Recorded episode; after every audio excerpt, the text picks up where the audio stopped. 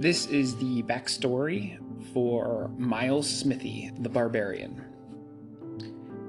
Part 1 How did Miles, third son of a Neverwinter lord, become a barbarian adventurer?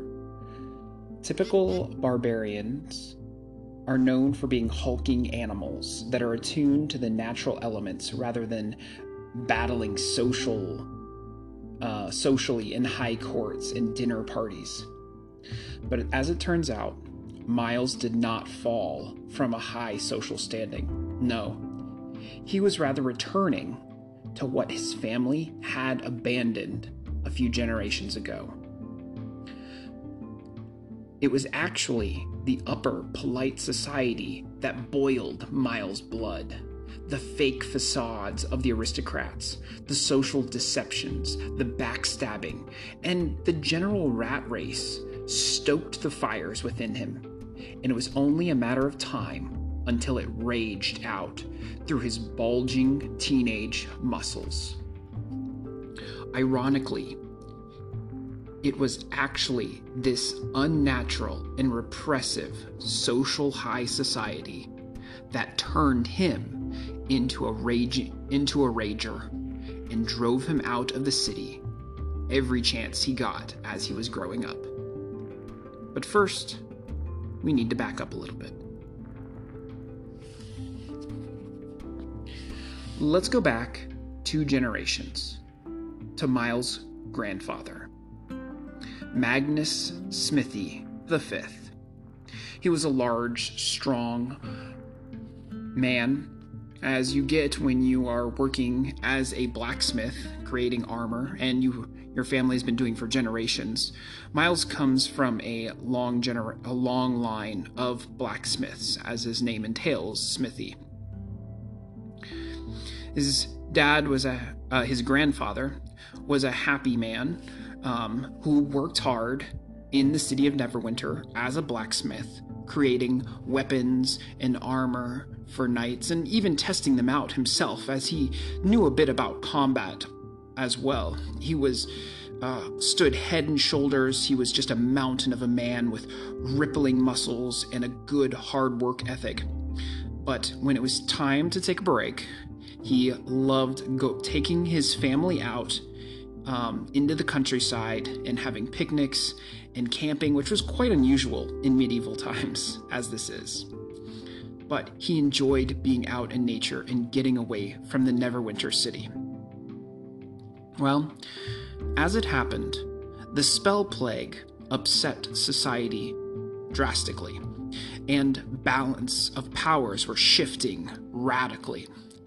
Warlords were threatening to take over um, certain areas, and Neverwinter called a draft of the people and it was Magnus V who went out to battle and turned out to be quite the war hero, defending Neverwinter and its territories. Um, he left his family behind, and it was during these battles, as he would, he turned so focused and he was so intimidating and ferocious out on the battlefield that his enemies would often be frightened and shaken, allowing him to easily cut them down.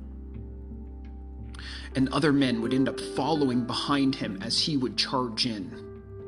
He rose up through the ranks and became noticed more and more as a celebrity amongst his uh, group. Eventually, what happened was they um, there was a certain battle where um, another man was afraid because he had no armor.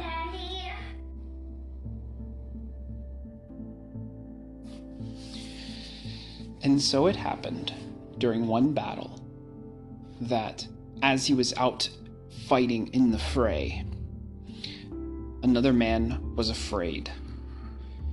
His armor had been.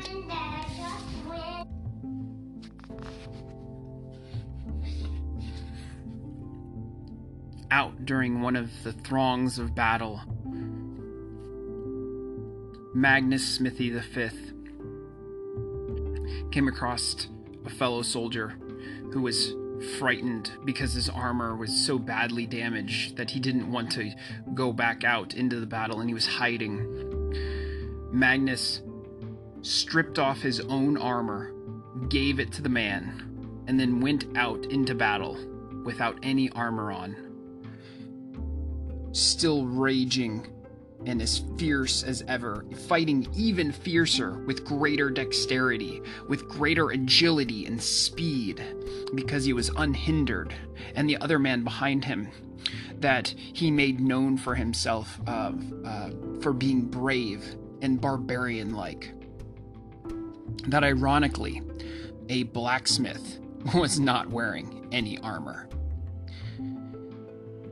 The battles continued, he continued to rise in the ranks, and Magnus Smithy was actually given knighthood and eventually given land outside of the city.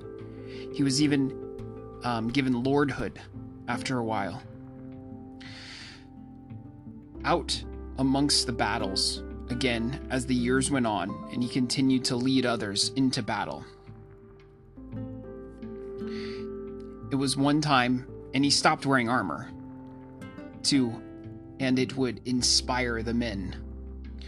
Um, it was out in battle that someone caught him unawares as he was being attacked by multiple assailants.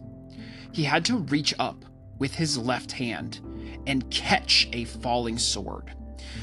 And he was so tough that the sword did not sever his hand, though it bled. And when the assailant pulled the sword away, he did sever off um, Magnus's fingers. So he merely had a thumb and a stump. Magnus healed from those injuries, and he continued to go out and even fight for a while um, until the kings and lords actually pulled him back and said, Come, be with us as a strategician and help us to um, to better fight wars and defenses here. So Magnus would still rile up the troops, lifting his left stump of his hand as if it still looked like a fist, even without fingers, and just a thumb up into the air. And um, as he would rally soldiers with that, the same thing would happen when he was amongst the courts and high societies. Whenever he was trying to push forward a point, he was quickly able to overpower the other politicians by simply raising his hand and being the monstrous man that he was, with a gruff voice when he needed to be, but gentle with his family. He could intimidate the other politicians and simply say, I gave my left for the kingdom. What have you given? Listen. And so it was that he had great influence and and um, and power amongst social high society. Um, people loved being around him, and be, simply because he was so kind and honest and straightforward. He was not intimidating in social ways, so people flocked to him, um, not afraid of him, wanting to congratulate him, wanting to thank him for his service. And his son, Magnus Smithy the Sixth, saw this. And although his, his son wanted to follow in his father's footsteps, and he did for the most part, he was trained in battle and went out as a soldier. He never received any injuries or had chance to be quite the war hero that his father was, but he was quite accomplished, Magnus Smithy VI. Indeed. And he took over his father's position in time, um, working in Neverwinter amongst the pol- political high, high types amongst the nobles, he himself being a lord, and their property grew in wealth and prestige out in the countryside. and his family was raised there. Magnus Smithy, the the sixth, um, married a woman of high birth. She was a beautiful, gentle, calm, wise woman. Um, she was actually better at politics than he was. He still had a strong, aggressive, focused streak in him that would sometimes be impatient or frustrated. But she knew how to be compassionate, compassionate, and giving preference to the other person. Her name was Malia. She was a petite woman that uh, Magnus Smithy the Sixth found much comfort in, as he would strive to make inroads um, amongst the social hierarchies. Um, but it was foreign and stressful to him. He would be gone long periods of time, and when he came back, he would be utterly exhausted, too exhausted to really put much time into his three sons.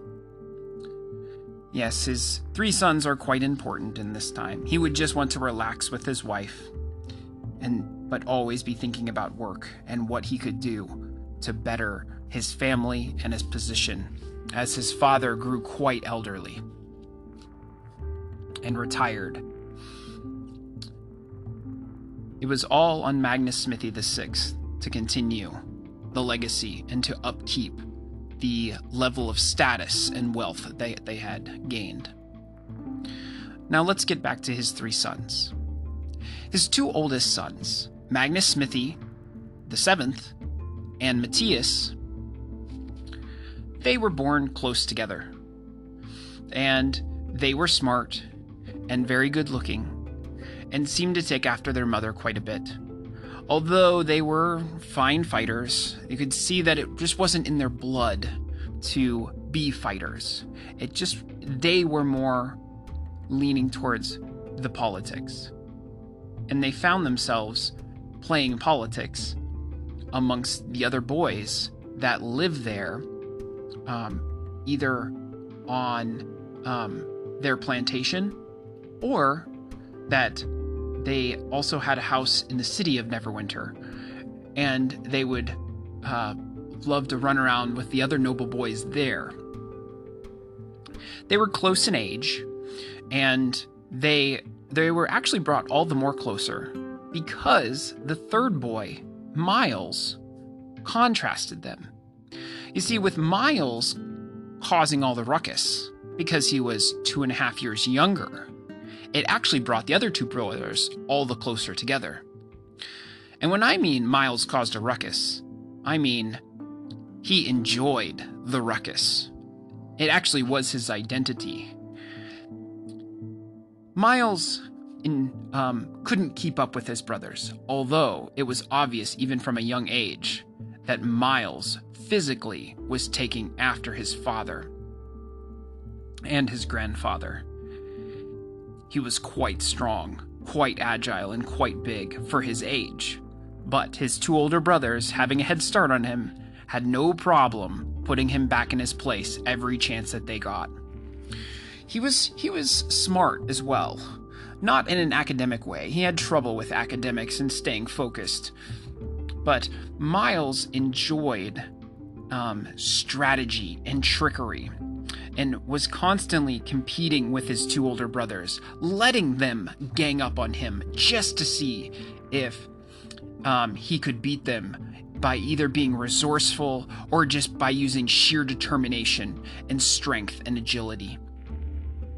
He enjoyed the combat and was not afraid to lose, whereas his brothers needed to win. They were competitive to win, and so they weren't afraid to gang up on him. Um, and which they always did win.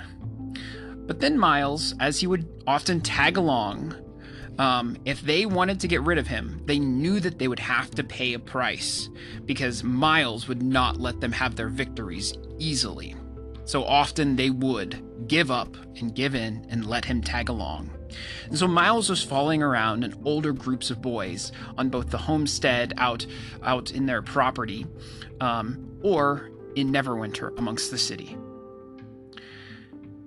Many times, Miles, found his way by being the bravest of the group, by being the one that didn't think so much, didn't analyze or worry as much as his brothers did, but by rushing in